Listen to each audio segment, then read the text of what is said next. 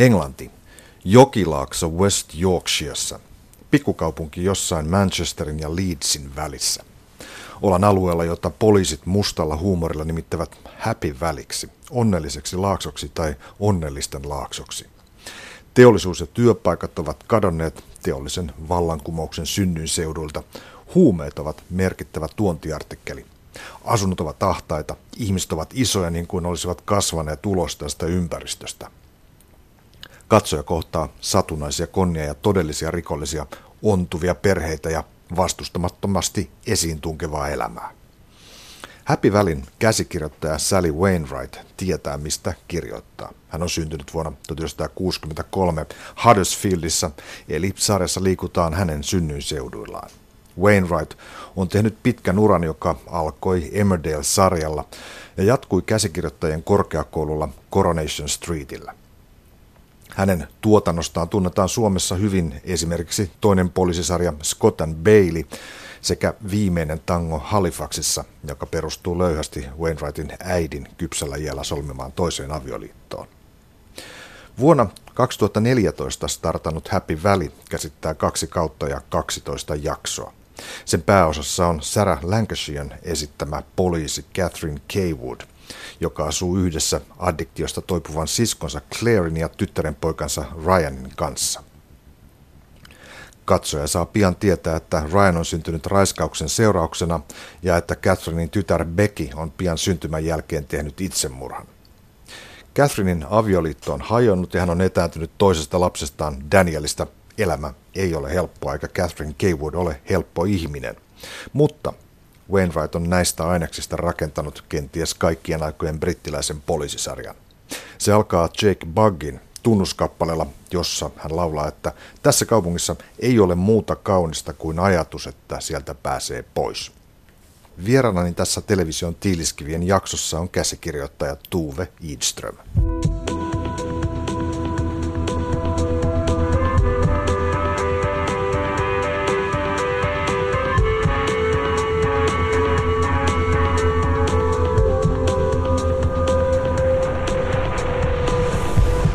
Mehän ollaan siis paikassa, joka tämä tunnaribiisi, Jake Bug laulaa siellä että, tota, kappaleessa Trouble Town, että Stuck inside a city where the only thing pretty is the thought of getting out. Tämä jotenkin luo ilmapiiriä vai kuinka?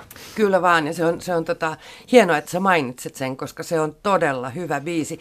Ja mun piti ennen tätä meidän tapaamista, mun piti selvittää, että onko se sävelletty tähän sarjaan vai onko se joku ikään kuin löytö mutta tota, ähm, sehän asettaa sen klangin, että minkälaisessa maailmassa eletään, että voiko pääsis jo muualle, pääsis jo pois. Mm. Ja se ympäristö, missä me ollaan tässä Happy Välissä, niin kuin Halifaxin liepeillä, niin sehän on niin kuin kauhean urbaania vähäosaisten asuinaluetta, mutta mä voin hyvin kuvitella, että jossain niin kuin Lapin perukoilla tai Pohjois-Karjalassa tai Tanskan Lollandissa on niin kuin ihan samat tunnelmat. Että se, se, sen niin kuin tunnistaa heti, vaikka se on toisessa maassa toisen kielinen. Koska me kaikki ollaan oltu paikoissa, josta, jossa niin kuin ainoa hyvä asia on se, että sieltä pääsee pois. No Happy Valley, nimihän on tietysti ironinen.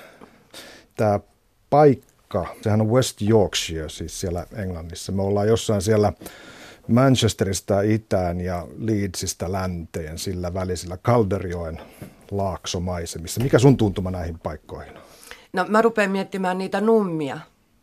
Että eikö ne ollut Yorkshire nummilla jo asunut ne Bronteen sisarukset? Ne on muuten lähimaastossa, kyllä, kyllä käsittääkseni. Joo, ja kun joo. tässä aina näiden kausien, molempien Happy Valleyhän on tehty kaksi kautta, ja molemmat kaudet päättyy hetken, että et ollaan niin kuin katsotaan nummille ja sitten käännytään 180 astetta ja sitten on se happy väli, se, se slummi siinä edessä.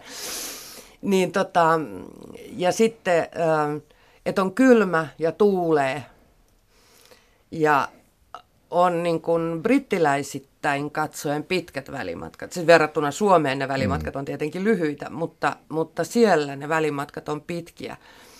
Ja Halifax on tämmöinen ehkä sitä voisi verrata johonkin Liverpooliin, joka on ennen ollut, siis tämmöinen, että se, on, se oli, eikö se ollut niin kuin villateollisuuden ihan ydinkaupunkeja, mutta sieltä niin kuin globalisaation ja kaiken muun kehityksen seurauksena se on pienentynyt, siellä on jotain historiallisia muistomerkkejä ja kaikkea tämmöistä Siltoja. Näin. Se on siltoja, va- va- mm. jo vanhat roomalaiset rak- rakensivat äh, Halifaxiin siltoja, ja, mutta tota, se ei ole enää sillä niin voimissaan se kaupunki.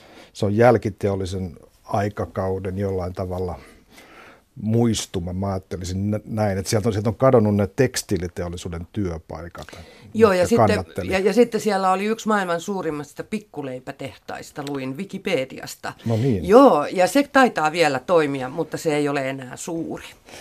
Todmorden, Luddenden, Mytholm, Royd, Bradford, Keely, Sowerby Bridge, Hebden Bridge, Heptonstall. Tämä Heptonstall on, on paikkakunta, mikä on mielenkiintoinen. Nimittäin tässä Happy Välissähän päähenkilö Catherine Kaywood on käy silloin tällöin hautausmaalla. Ja yhdessä jaksossa huomasin, että, että hänen, hänen lapsenlapsensa pyörii sillä toisen haudan luona, missä on pantu kyniä haudalle. Ja sepä olikin Silvia Plathin hauta. Eihän. Kyllä. Oi, voi miten hurmaava yksityiskohta. Kyllä.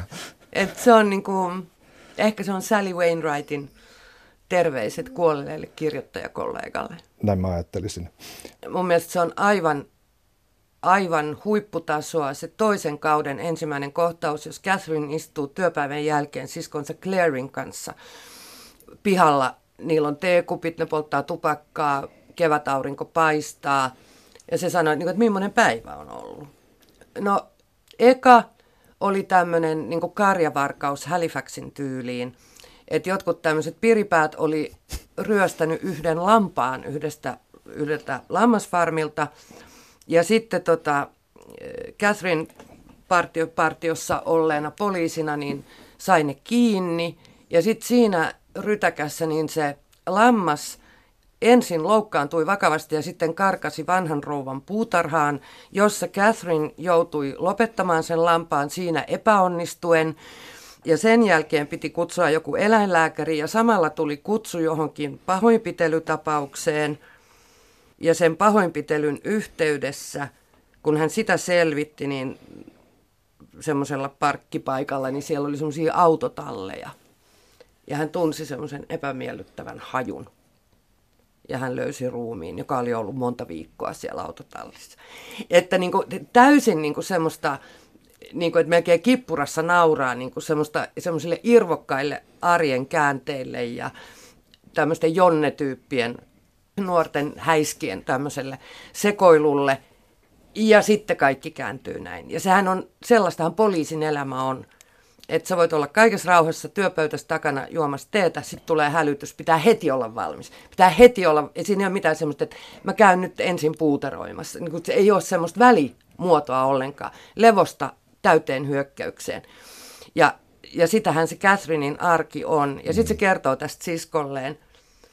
Ja sitten tietysti tätä Sally Wainwrightin taitavaa käsikirjoittamista on, että se lammas ja se pahoinpitelyn uhri ja se tapettu nainen siellä autotallissa, ne kaikki liittyy niin kuin samaan asiaan. Ja sekin liittyy tähän paikkaan, että se on niin pieni mm. paikka, kaikki tuntee toisensa.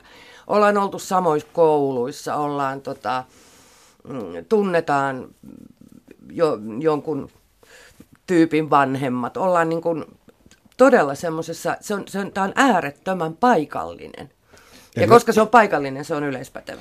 Eli jos tapahtuu jotain, se ei tapahdu joillekin toisille, vaan se tapahtuu meille. Nimenomaan näin. Että se on niin kuin, tämähän kertoo hirveän monesta asiasta tämmöisen tutun poliisisarjan ö, muodon puitteissa – ja yhteisöllisyys on yksi tämmöinen kauhean tärkeä teema tässä. Mm. Ja, ja tota, yhteisöllisyys noin kuin loppupeleissä alkaa vetää johtopäätöksiä.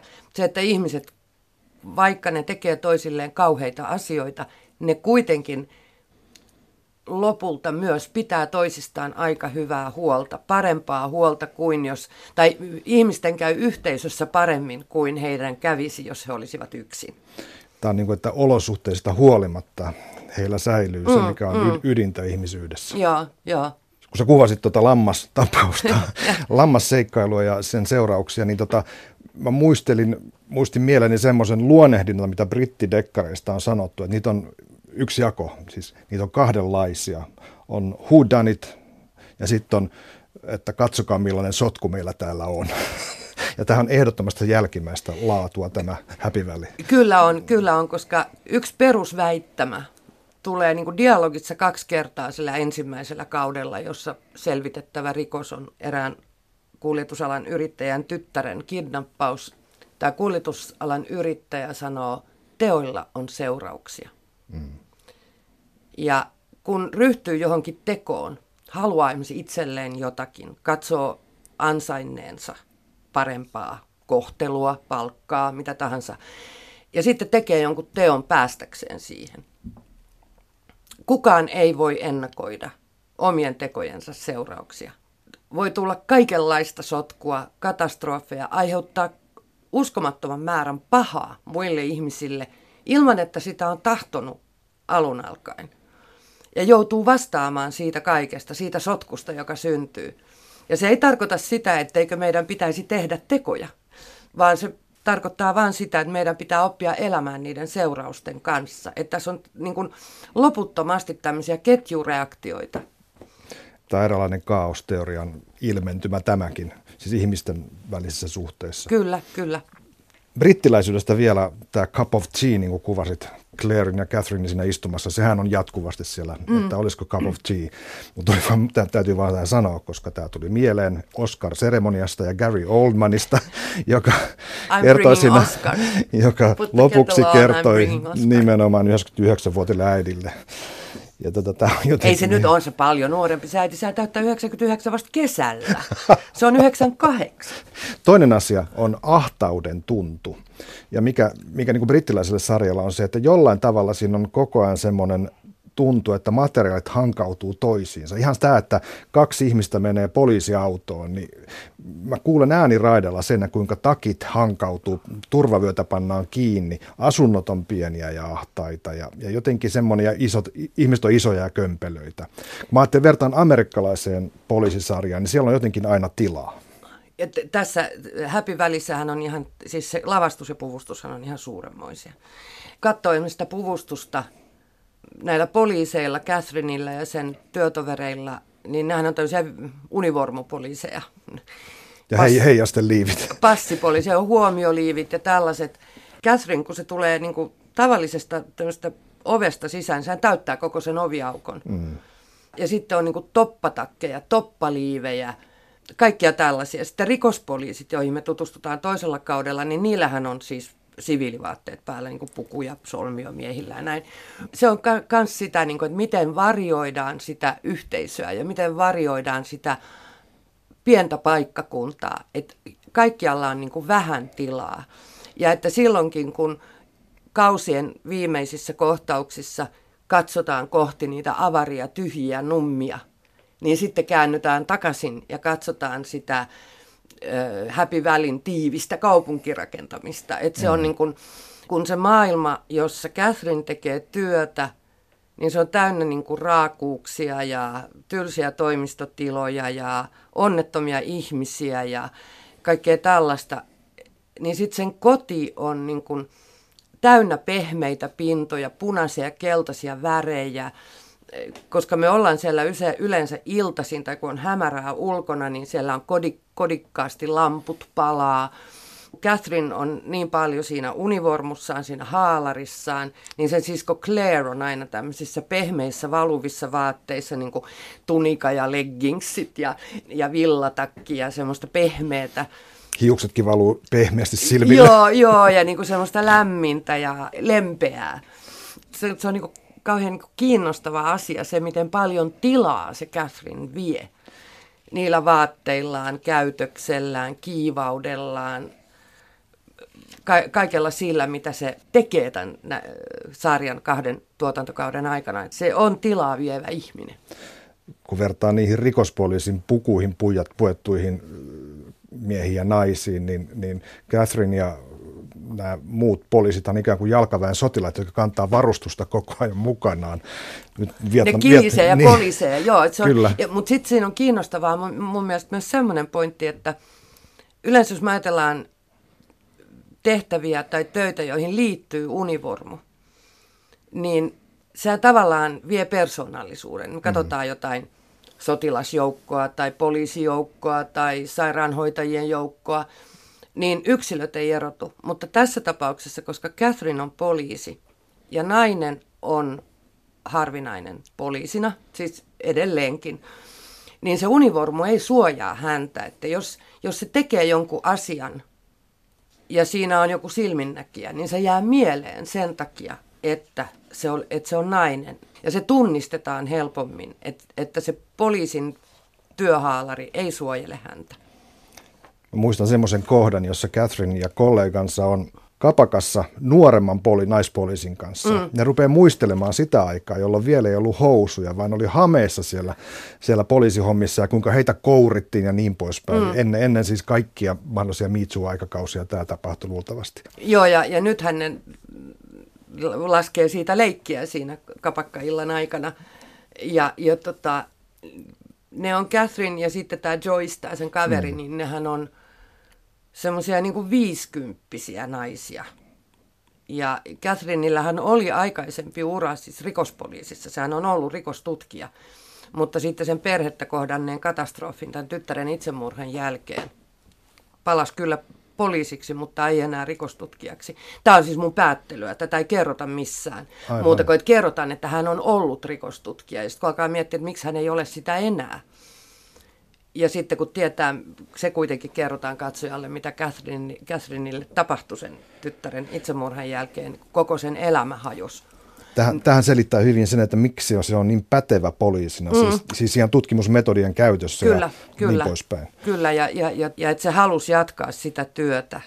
Mutta siinä on myös sellainen, että toistuva teema tässä tarinassa, että ihmiselle tapahtuu, voi tapahtua melkein mitä tahansa, ja se palautuu siitä.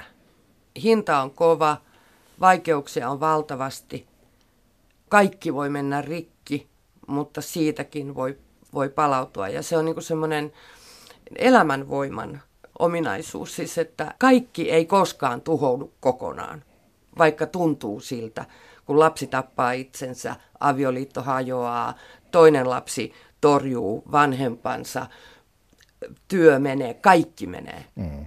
mutta ei lopullisesti. Tuve itse puhutaan hetkinen Sally Wainwrightista, joka on tämän sarjan luoja jos sä näkisit jotain sarjaa, jotka tietäisi, kuka tämän on tehnyt, mistä sä tunnistaisit, että se on Sally Wainwright? Siitä niin karheasta huumorista varmaan naisista. Kun mä, mä katsoin sellaista mm, sarjaa kuin Minkä taakseen jättää. Mä en nähnyt alkutekstejä. Mä pääsin ensimmäistä jaksoa oli kulunut jo muutama minuutti.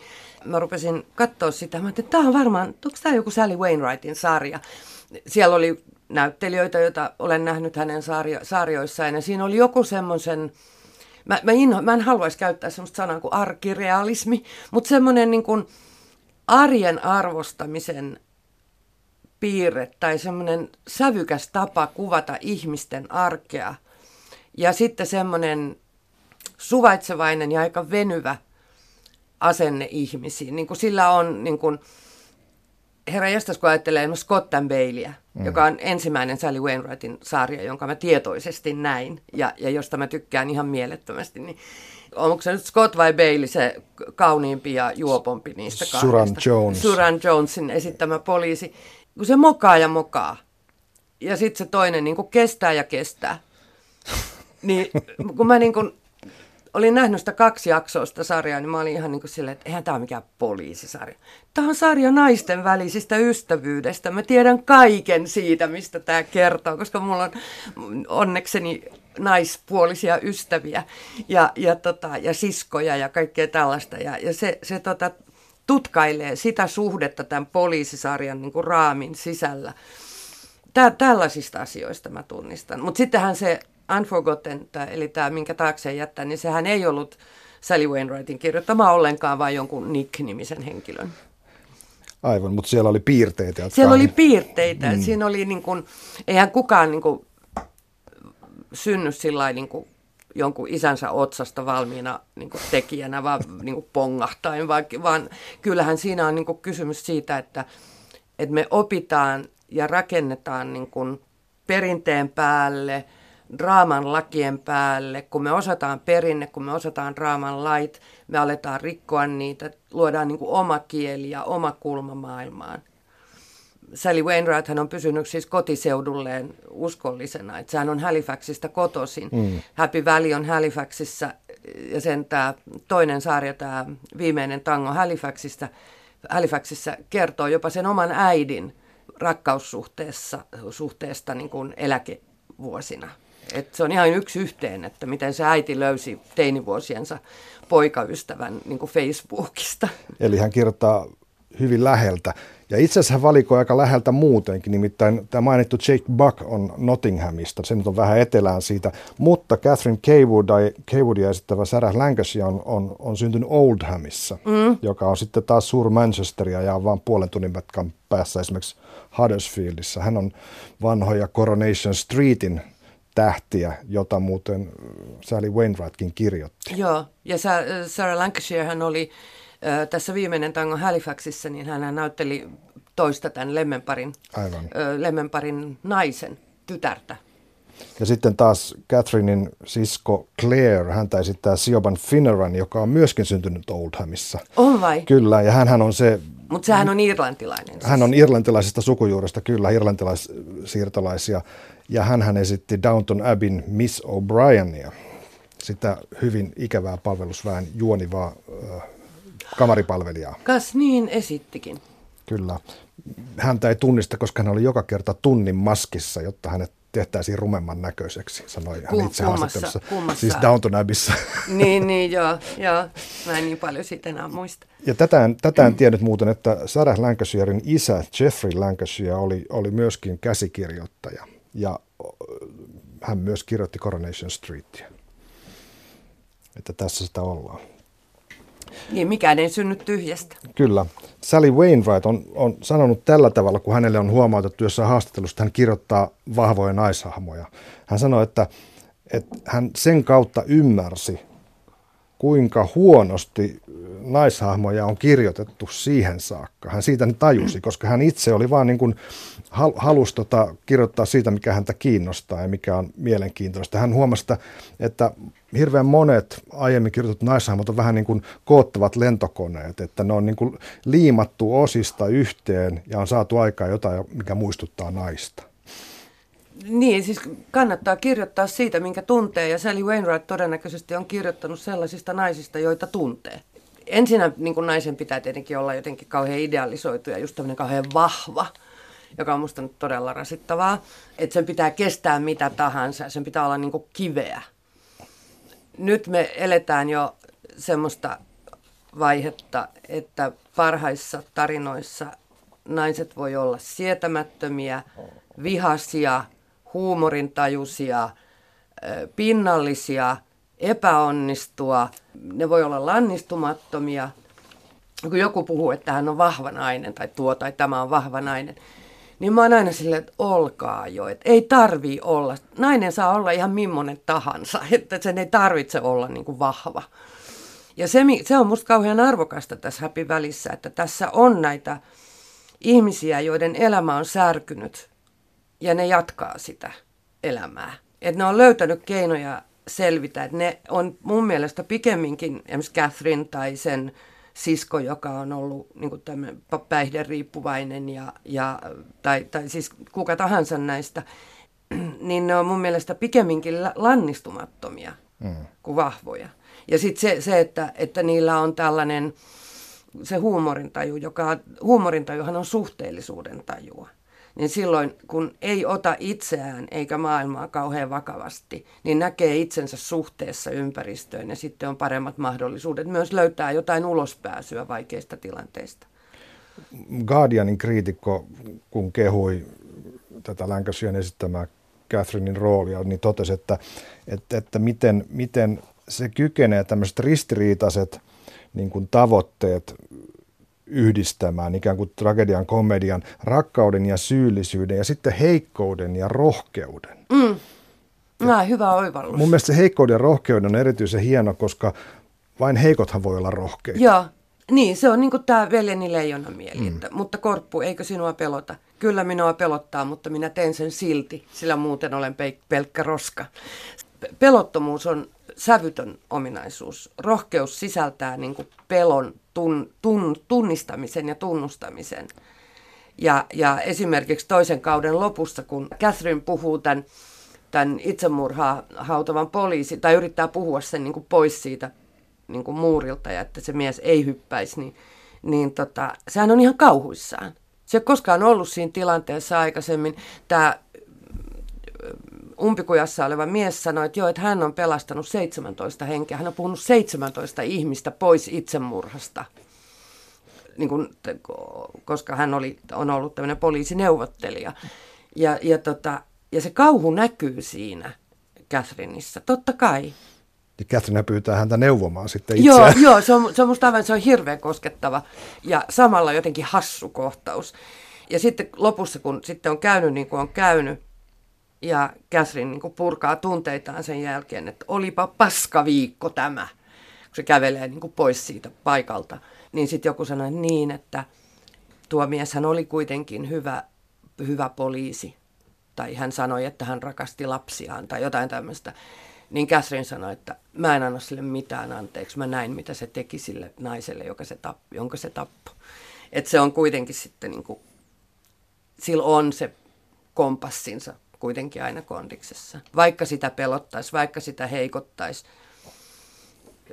vaikka, vaikka sille on tapahtunut, niin kuin sanoin, kuvaamattoman kauheita asioita. Catherine joka aamu briefin avaus. Good morning, you lucky people. Joo, joo. Siitä mä erityisesti pidän. Joo, ja sehän kertoo, sehän käyttää tämmöisiä niin kuin, muistojaan niin kuin poliisielämän varrelta. Se kertoo aamubriefauksessa niitä, kun joku nuori, nuorempi poliisi niin kuin jännittää jotain tilannetta, se kertoo tämmöisiä anekdootteja, niin kuin ne, on, ne on just tämmöisiä häkellyttävän irvokkaita, humoristisia hetkiä ja tilanteita sen, sen työn, työelämän varrelta, niin kuin, jolla se pyrkii rentouttamaan itseään ja muita. Ja jolla myös muistutetaan niin kuin siitä, että millaista se poliisin arki on, koska tämmöisessä sarjassahan juoni seuraa aina sitä jonkun tietyn rikoksen selvittämistä, mm. ö, jolloin me saadaan tietää niiden poliisien elämästä vain niitä asioita, jotka liittyy siihen, se, siihen nimenomaisen rikoksen selvittämiseen. Ja näillä pienillä anekdooteilla ö, Sally Wainwright kertoo, kertoo niin kuin siitä muusta todellisuudesta, siitä arkitodellisuudesta. Ei siellä nyt joka päivä sarjamurhaa tutkita tai merkittävän paikallisen yrittäjän tyttären kidnappausta. E, että, että suurin osa niiden, niiden arkea on just näiden niin kuin lammasvarkaiden etsimistä ja muuta. Niin tämä rikollisuuden luonne, siellähän on suunnitelmallistakin rikollisuutta. Ihan niin kuin huumekauppa nimenomaan on joku se, on semmoinen asia, joka tuntuu rehottavan siellä. Mutta nämä katutason poliisit joutuu toimimaan ikään kuin vain siivoojina siinä Joo, all streets me. That's, mm. All streets, that's me, sanoo, sanoo Catherine. Että se on nimenomaan sillä katutasolla. Ja siellä on siis kaksi tällaista, mm, toisella tuotantokaudella ilmenee kaksi tämmöistä Halifaxin alamaailmaan vaikuttavaa tekijää. Tai oikeastaan se on, se on varmaan yksi, siis tämmöinen jugoslaavin mafia, mm. joka harjoittaa huumekauppaa ja joka harjoittaa ihmiskauppaa. Ja Catherine on niin hyväksynyt sen, että niitä ei saa kiinni. Ne on niin suojassa, että niitä ei saa kiinni. Ainoa mitä se voi tehdä, se voi pelastaa jonkun pienen ryhmän naisia, jotka on ollut keksitehtaassa orjatyössä, mm. jotka on tullut Kroatiasta ja niille on luvattu työpaikka ja vapaus ja toimeentulo.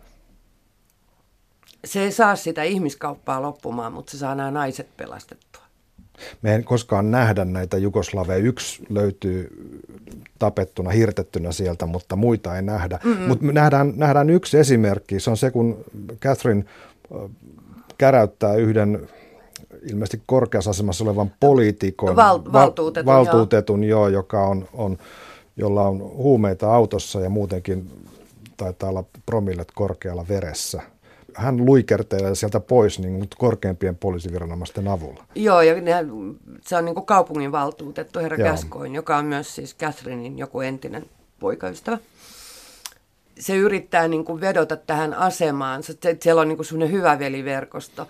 Ja Catherine ei lotkata korvaansakaan silleen, sitä paitsi se on niin kuin häiriköinyt ja huutanut ja pelotellut nuorta naispoliisia, joka yritti pidättää sen täysin mm. niin kuin laillisin perustein. Ja Catherine raahaa sen putkaan. Ja sitten kaikki ne Catherinein miespuoliset esimiehet on silleen, että no mutta se on valtuutettu ja se on niin kuin poliisin puolella ja ei nyt tehdä tästä numeroa.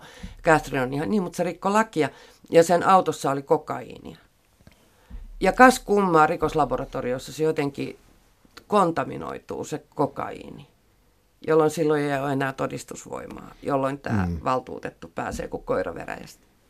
Jos ny- nykyaikana puhutaan narsisteista ja sosiopaateista, niitä on melkein jokaisessa sarjassa esiintyy tällaisia hahmoja, jotka nimetään tai jotenkin, jolloin semmoiset tunnisteet siellä, että punainen valo alkaa katsojalla vilkkua, että jaaha, jaaha, narsisti, narsisti.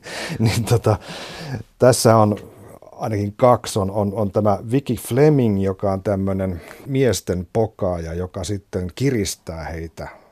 Mutta vielä pahempi on sitten Tommy Lee Royce, ensin mä ajattelin, että se Tommy Lee Royce on niin kuin liian lii, liioteltu hahmo. Se toi mun mieleen äh, semmoisen oikein superpahiksen elokuvan puolelta, niin kuin tässä Martin Scorsesen Cape Fear versiossa Robert De Niro esittää semmoista Max Cady-nimistä vankilakundia, joka tulee, tai vankilasta vapautuvaa miestä, joka tulee kostamaan asianajajalleen, koska asianajaja oli oli salannut hänelle edullista todistusaineistoa, jotta hän joutuisi vankilaan. Ja näinhän ihmisen asianajaja ja puolustaja ei saa tehdä. Ja Max Cady ei kuole kuolemallakaan ja se puhuu kielillä ja se on se niin kuin raamatullinen paha. Ja sitten mä ajattelen niin, no jos tämä Royce, nyt tämä Tommy Lee Royce on sellainen, mä en oikein niin kuin osta tätä. Ennen kuin Ystävällisesti joku näyttelijä sanoi siinä roolissa, niin hän on psykopaatti. Ja psykopatia on äärettömän harvinainen häiriö. Mehän käytetään hirveän sille kevyesti kaiken maailman diagnooseja ja kaikki tämmöisiä. Mutta sitten mä aloin niinku katsoa sitä Tommy Lee Roycea siltä kannalta. Mä en tunne ainuttakaan psykopaattia, mä en koskaan nähnytkään ainuttakaan psykopaattia. Et, koska niiltähän puuttuu kaikki. Siis jos Catherinein yksi johtava ominaisuus on sen erittäin voimakas moraalinen kompassi mm. tai eettinen kompassi. Niin moraalihan puuttuu siis psykopaatilta kokonaan. Kaikki mahdollinen, siis ei, ei ole minkäänlaista eläytymistä niin kuin toiseen ihmiseen tai mä ostin sen sitten, mutta kyllä se on niin kuin hirveä ihminen. Vikistä mä ajattelin ensin Viki Flemingistä tuosta tavaratalon hajuvesiosaston myyjättärestä, että että voi voi, kun sen sydän on niin särkynyt ja nyt se on onneton, kun toi mies onkin naimisissa ja se on niin kuin antanut sille miehelle kaiken. Eikä ole. Että sehän on ihan, siis, se on niin kuin narsisti. Että meillä on kaksi tämmöistä suosikkidiagnoosin edustajaa mun mielestä tässä, että toinen on psykopaatti ja toinen on narsisti. Ja sehän on vaan itsekäs. Sehän haluaa vaan niin kuin, se haluaa itselleen jotakin ja kun se ei sitä saa, niin se kostaa pahimmalla mahdollisella keinolla. Ja sehän mm. on Clairin uuden poikaystävän elämän tuhonnut myös, siis vuosia, en, vuosia sitten jo. Ja nyt se tuhoaa tämän poliisin elämän, koska häntä ei saa jättää. Tommy Lee Roycein sitä syventää yksi, yksi kohtaus, jos nyt psykopaattia voi syventää. Hän on siis äh, Ryanin eli, eli Catherinein lapsenlapsen isä, tai ainakin biologinen isä, jos ei muuten isä hän on sitten sen pojan kanssa asuntolaivassa sitten ja liikuttuu omasta kuvitelmastaan olla isä. Pahoissa ihmisissä on valtavasti semmoista banaalia tunteikkuutta. Et ihminen, joka ei mitään muuta halua kuin tuhota, on mielikuvitukseton ja tylsä ja sentimentaalinen. että sitten kun sitä Tommy Lee Roycea, kun eihän sitä voi ensin niin kuin tajuta, mutta sitten kun tajuaa, niin se miten irti se on niin kuin maailmasta ja ihmisten yhteisöstä, se on niin sellainen ir, irtonainen, joku sellainen hirviö nukke, joka niin kuin kulkee katuja ja tappaa ihmisiä ilman niin kuin pienintäkään mietintää. Se on hirveän hyvän näköinen siinähän on mun mielestä todella niin kuin kiinnostavaa se, että toisella tuotantokaudella niin se kuva, joka meillä on, meillä katsojilla on siitä Catherinein tyttärestä ja miten, mikä suhde sillä oli Tommy Lee Roycein, niin se saa uusia sävyjä, että alun alkaen ensimmäisellä tuotantokaudella sitä pidetään niin kuin annettuna, että Tommy Lee Royce oli raiskannut tämän tyttären – tämä tytär tuli raskaaksi, se ei osannut hanskata sitä raskautta, joten se synnytti sen lapsen, ja kun se lapsi oli kuusi viikkoa vanha, se tytär hirttäytyi. Mutta tämä on Catherinein kertomus. Ja sitten sillä Catherinein aikuisella pojalla, sillä on toisenlainen Daniel oli ihan toisenlainen kertomus. Joo, että Kyllä. se oli, kun sehän on aivan varmasti myös hurmaava se Tommy Lee Royce, niin se, se tota, 16-17-vuotias tyttö oli aika ihastunut siihen. Ja että, siinä on, että se ei ole niin yksioikoinen se totuus myöskään siinä, tässä, tässä asiassa. Mutta, niin, tota, mutta on se hirveä ihminen. Daniel, Daniel sanoi aika tylysti oikeastaan, että, että, että on kiihkeä kohtaus äitinsä kanssa siinä. Hän sanoi, että, että se oli lutka, joka rakastui just tällaiseen renttuihin. Mm. Catherine on niin suhteessa tähän Daniel-poikaansa, se on tehnyt yhden niin anteeksi antamattoman teon sen, sen tyttären itsemurhan jälkeen. Se on sanonut sille pojalle, joka silloin oli parikymppinen ehkä, että se on sanonut sille, että miksi et sinä kuollut? Mm-hmm. Miksi Becky kuoli? Miksi sinä et kuollut?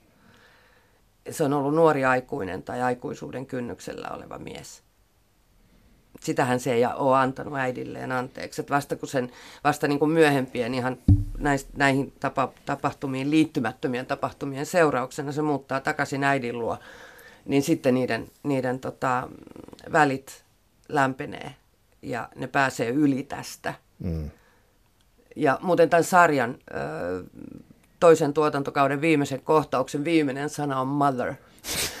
Daniel kutsuu niin Catherine nimellä äidiksi. Tämä isi, isien roolihan on hyvin ongelmallinen. Kaikki, lähes kaikki isät on epäonnistuneita. Oikeastaan, mä sanoisin oikeastaan se Nevison Gallagher, se Ann Gallagherin isä on niin kuin ainoa sympaattinen. Mutta nämä molemmat tällaiset satunnaisrikollisjuonien keksijät, tämä poliisi John Wadsworth, että tämä Kevin, Kevin tota, niin nehän on vaan niin kuin onnettomia kateellisia ja ne keksii onnettoman idean ja sitten toteuttaa sen. Ja Musta tässä nämä, nämä niin kuin, just nämä, nämä, nämä pienet, siis se on Sally Wainwrightille myös tota, ö, ominaista, että siellä on paljon tämmöisiä pareja, mm. sisarukset, sitten nämä, nämä loukkaantuneet, niin kuin suivaantuneet miehet, jotka hautovat kostoa, ö, no Scott ja Bailey ja niin poispäin, mutta joka tapauksessa niin, niin ö, se jotenkin se semmoinen yhteisöllisyyteen ja vastuunkantoon ja huolenpitoon liittyvä tematiikka, joka toistuu tässä sarjassa, näkyy jotenkin hyvin kirkkaasti siinä kuljetusalan yrittäjässä, siinä Nev Gallagherissa, e, joka ei suuria puhu eikä sillä ole kauhean, niin kuin, se ei ole niin kuin dialogissa, vaan kun katsoo, että mitä se tekee, mm. niin se on hyvä mies. Ja sitten tota, e, kun tässä niin kuin hyvä ja paha ei ole sukupuolittunutta, niin, niin se Catherinein entinen aviomies, se Richard, niin se, miten se oppii vihdoin, melkein kymmenen vuotta siihen menee, mutta se oppii ottamaan vastaan sen tyttären poikansa, sen Ryanin. Että aluksi sanoo Catherineille, että sinä päästit sen vauvan, niin kuin sen, se, Ryanhan oli kuusi viikkoa silloin, kun se näiti tappoi itsensä niin, niin sinä päästit Ryanin meidän välimme. Aivan. Kun Catherine oli päättänyt, että sitä ei oteta huostaan sitä lasta, vaan että hän kasvattaa sen lapsen. Ja se on karttanut, se, kiu, se on kiusaantunut siitä, että se Ryan on olemassa, tämä Richard. Se ei halua olla niin kuin sen kanssa tekemisissä. Psykopaatin siittämä lapsi. Niin, niin ja, ja, joka aiheutti itsemurhan. Joo, joo, sitten vielä, että Richard vielä niin kuin nä- löysi sen ruumiin, tyttärensä ruumiin. Ja vasta toisella kaudella niin Ryan saa tietää, että Richard on sen isoisä. Ja sitten kuitenkin se Richard, se ottaa sen pojan vastaan ja pelaa sen kanssa jalkapalloa. Et siinäkin näkyy tämä yhteisöllisyys ja rakkaus ja huolenpito ja lannistumattomuus ja että asiat voi muuttua. Yksi asia, mikä mua vaivaa suunnattomasti Tuve Iström, on se, että mikä on se, joka saa nämä naiset menemään tällaisten selvien konnien matkaan tai uskomaan siihen, että he pystyy pelastamaan heidät tai vastaavaa. Ääriesimerkki tästä on tietysti tämä Miss Wheeland, oikealta nimeltään Frances Drummond, joka käy tapaamassa Tommy Lee Roycea vankilassa ja jotenkin toteuttaa hänen suunnitelmaansa kostosta Catherineille ja niin poispäin. Mikä siinä on? Tähän on ihmissuhdekonsulttille osoitettava kysymys. Kyllä. On niin kuin minä jännä, luotan, että jännämiehet ja kilttimiehet. niin kuin sille, että minä rakastan hänet terveeksi. Joku tällainen niin kuin, vähän itsekeskeinen kaikkivoipaisuuden tunne. En tiedä, en tiedä. Se on, se on tota... Hänellä, hänellä on siellä kuulemma kolme muutakin kihlattua siellä. Enemmän kuin, niitä on vaikka kuinka monta. Kyllä. Mutta kyllähän me tiedetään, että on näitä herranen aika, kun se Sten Kristensen, joka ampui niitä, ne poliisit Helsingin Ullanlinnassa monta vuotta sitten, niin sehän sai hirveästi fanikirjeitä vankilaan. Puhutaan lopuksi vielä tota, brittidekkareista ylipäätään. Mm. Kun mä nyt kävin niitä läpi sen verran, kun noita tuntenut ja katsonut, niin siellä on ainakin kahdenlaista perustapaa. On, on siis ihan yksinkertaisesti tämä, että, että tehdään kirjoista, kirjasarjoista, mm. tehdään, mm. tehdään Chestertonin Isä Brown kertomukset tai Midsommerin murhat, joka on Carolyn Grahamin Barnaby-kirjoista, tai sitten tietysti Sherlockit ja Poirot ja Maplet, jotka on kaikki tuntemat, ja sitten Morset, jotka on Colin Dexterin luomus, Grantchester, jossa itse asiassa muuten, tämä on James Runsin kirjoihin perustuva sarja Grantchester, ja siellä esittää äh, angli, anglikaani pappia pääosassa Tommy Lee Roysin näyttelijä James Norton. Joo, joka näytteli myös Sodassa ja rauhassa siinä TV-sarjassa Aivan. Takuta. Vera Stanhope, Anne Cleavesin kirjat, George Gentlin tutkimukset, Alan Hunterin kirjat ja sitten komissaario Frost. Nämä on niin kuin tätä kirjallista osastoa ja sitten löytyy alkuperäiskässäreitä. Ja yksi esimerkiksi äh, Sally Wainwrightin suuri suosikki 80-luvulta, kun hän haastatteli, haastattelussa oli, niin tunnusti, että Juliet Bravo oli hänen, hänelle tärkeä naispoliisi. 80-luvun alussa tämmöinen brittisarja. En itsekään tunne lainkaan, mutta sen tunnari herätti jo nostalgisia tuntemuksia heissä epäilyksen polttopiste Linda LaPlante, Fitz ratkaisee Jimmy McGovern, hiljainen todistaja ryhmä Pullman, jotka Nigel McGreerin.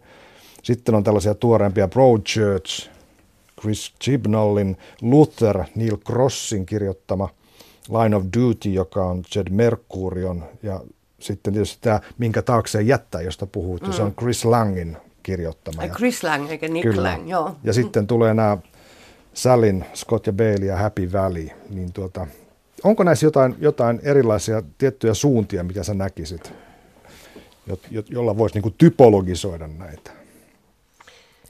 Brittiläinen laatudraama on mun mielestä niin sellainen käsite, joka nykyään voidaan laittaa tota, lainausmerkkeihin tuossahan on niin korkeata ja matalaa. Että, mm. että mun mielestä hiljainen todistaja on raaka ja tyhmä ja kömpelö TV-sarja, jota kuitenkin seuraan. Ja tota, on niin oikeata taidetta molemmissa kategorioissa, että joku epäilyksen polttopiste alkuperäis käsikirjoitetuista sarjoista ja, ja, ja, ja sitten joku vaikka tämä uusin Sherlock, mm. joka on taas dramatisointi Briteillä on ollut 60-luvulta lähtien uskottavan arkitodellisuuden tai arkitodellisuuden uskottavan kuvauksen perinne, joka lähti joskus 60-luvulta luvulla liikkeelle siis Ken Loachin tekemistä TV-elokuvista. Joku niin kuin Gently, joka on epokkia, kuuluu siihen. Happy Valley, joka on, on tota, nykyaikaa kuuluu siihen.